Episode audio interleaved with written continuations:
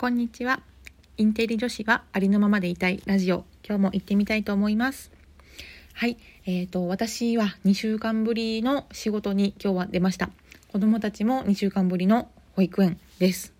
で、まあ、あのね、引き続き緊急事態宣言は出ているので、やっぱりあの対策をしたりとか、ね、あの、まあ、仕事以外の不要な外出は控えていきたいんですけど、なんか、どうですかね？なんか雰囲気がちょっとなんか緩くなってきていると感じるのは私だけでしょうか？なんかあの自粛して家に引きこもっている人ダサいみたいななんかそんなちょっと空気が少し漂っている気がして、うん、なんだかなって思います。まあ、ただ、えっ、ー、と、まあそういうのが出てきたのも、結局、ずるずるといつまでもね、その経済を止めてるわけにはいかないっていうところで、まあね、あの大阪府知事の言う出口戦略とか、まあそういうところも見据えた上での出てきてる空気感だとは思うんですけど、まあ、やっぱりそのね、空気がこうだからこうしようじゃなくって、ま、信頼できる情報を集めて、こういうあの、ね、自分なりにじゃ自分はこうしたいこうしようっていうのを考えてやっていった方がいいのかなと思いました。はい、今日は、えーとま私が久しぶりの出勤ということで、えっと、過去にあったなんか長期休暇明けの失敗エピソードを2つお話ししようと思います。1つ目は立ちくらみ事件で2つ目は切って貼り忘れ事件です。はい、行ってみます。まず1つ目の立ちくらみ事件なんですけど、これは、えっと、高校生、まあ、高専生の時のお話です。あの、なんかインフルエンザが流行って、学校が1週間か1週間半ぐらいお休みになったんですね。で、まあ、その間はもうラッキーと思って家でぐうたらしてたんですけど、その休み明け1日目から、まあ、あの朝部活の吹奏楽のミーティングがあったので、まあ、あのいつも通り あの家から駅までであの自転車猛ダッシュでこいで、まあ、電車に飛び乗っていたんですけどその家にいる間に全く運動していなかったのでその急にしかも朝一からその自転車をもうね爆こぎしたことで体がびっくりしたみたいで電車に乗ってる間にあの瞑想神経反射を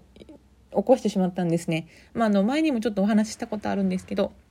まあ、立ちくらみとか冷や汗とかその急な何ていうのかなもう血が下に降りてしまってあのなんか貧血状態みたいになるあれです。はいでそれを起こしてしまったんですけどなんかあのその時ちょうど奇跡的に同じその部活のミーティングに行く同期の男の子が、えーと前に立ってたんですね。であの特にその後からその子が乗ってきて私は座ってたので挨拶もしなかったんですけどその子がいるっていうのは知ってたんですね。で、まあ、んまりにもの座ってる状態でもうしんどくなってきたので急にその子の腕足かなをガッて掴んでちょっとごめんやけど駅に着いたら医務室かどっか連れてってって言ってお願いをしました。多分相手はねすごいびっくりしたと思います。なんか私がそこにいるって多分気づいていなかったので。うん。でそれでなんとかあの連れてってもらって少し休んでから部活に行くことができました。はいなのであの、ね、みんな家で四股踏みとか、ね、してる人は大丈夫だと思うんですけど本当にあのなんかね急に運動するとやっぱりね体に負担がかかるので、あのー、ね、余裕を持って家を出るようにしてください。はい、全然人のこと言えないんですけど。はい。で、えっと、2つ目の切手事件は、もうほんの、えっとね、2、3ヶ月前にやらかした事件です。えっと、その時は子供が熱を出して、ま、1週間ぐらいかな、あの、まあ、仕事を休んで、で、その明けの日に、えっとまあ、会社の事務経理作業でお客様に出すあの手紙を用意していました。でもう最近手紙を出すことってすごい少ないじゃないですか。なのでそもそもそのなんかあのね書類を作って送り状を書いて宛名を書いて切手を貼ってっていう作業が身についてない上にその久しぶりに外に出て作業した結果切手を貼るのを忘れたんですね。でそれを近所のコンビニの備え付けのあのレジの前にあるポストがあるんですけどそこに入れてでコンビニを出て少し歩いてから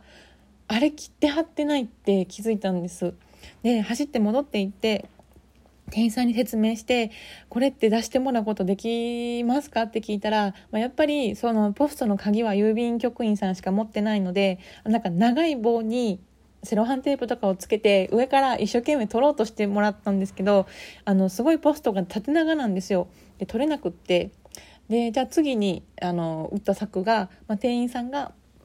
その次の集荷時間にあの、まあ、私の名刺を渡してこの名前の手紙をあの郵便局員さんから預かっておきますって言ってもらえたのであの、まあ、それを期待して、まあ、仕事に戻ってでちょうどそれが夕方だったのであの仕事終わりにそのコンビニに寄りました。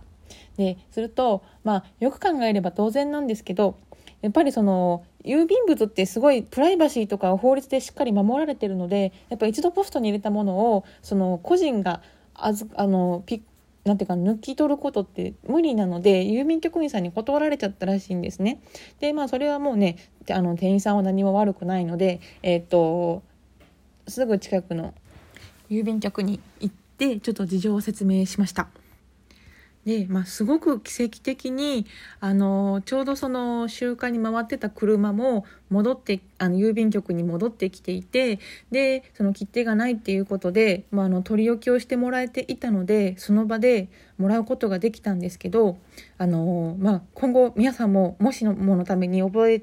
といてもらったらいいと思うんですけどそのもし郵便物を間違えてポストに入れた時っていうのはあのまず真っ先に、えっとまあ、最寄りの大きな郵便局その手紙を集荷してそうな郵便局でもいいし、まあ、分からなければちっちゃいところでもいいので電話をしてどこどこのポストに何時に入れた郵便物を取り戻したいですっていうことを伝えると、えっとまあ、それを郵便局員さんが調べてその配達員が例えば今どこを回っているのかとかもう戻ってきているのかを調べてあのピッどこで留め置きをできるかを調べてもらえるのでそのまずはすぐに郵便局員さんに連絡をしないとあの結構時間が経つと追うのが難しくなっちゃうので、はい、あのまずは郵便局にあの連絡をしてください。はい、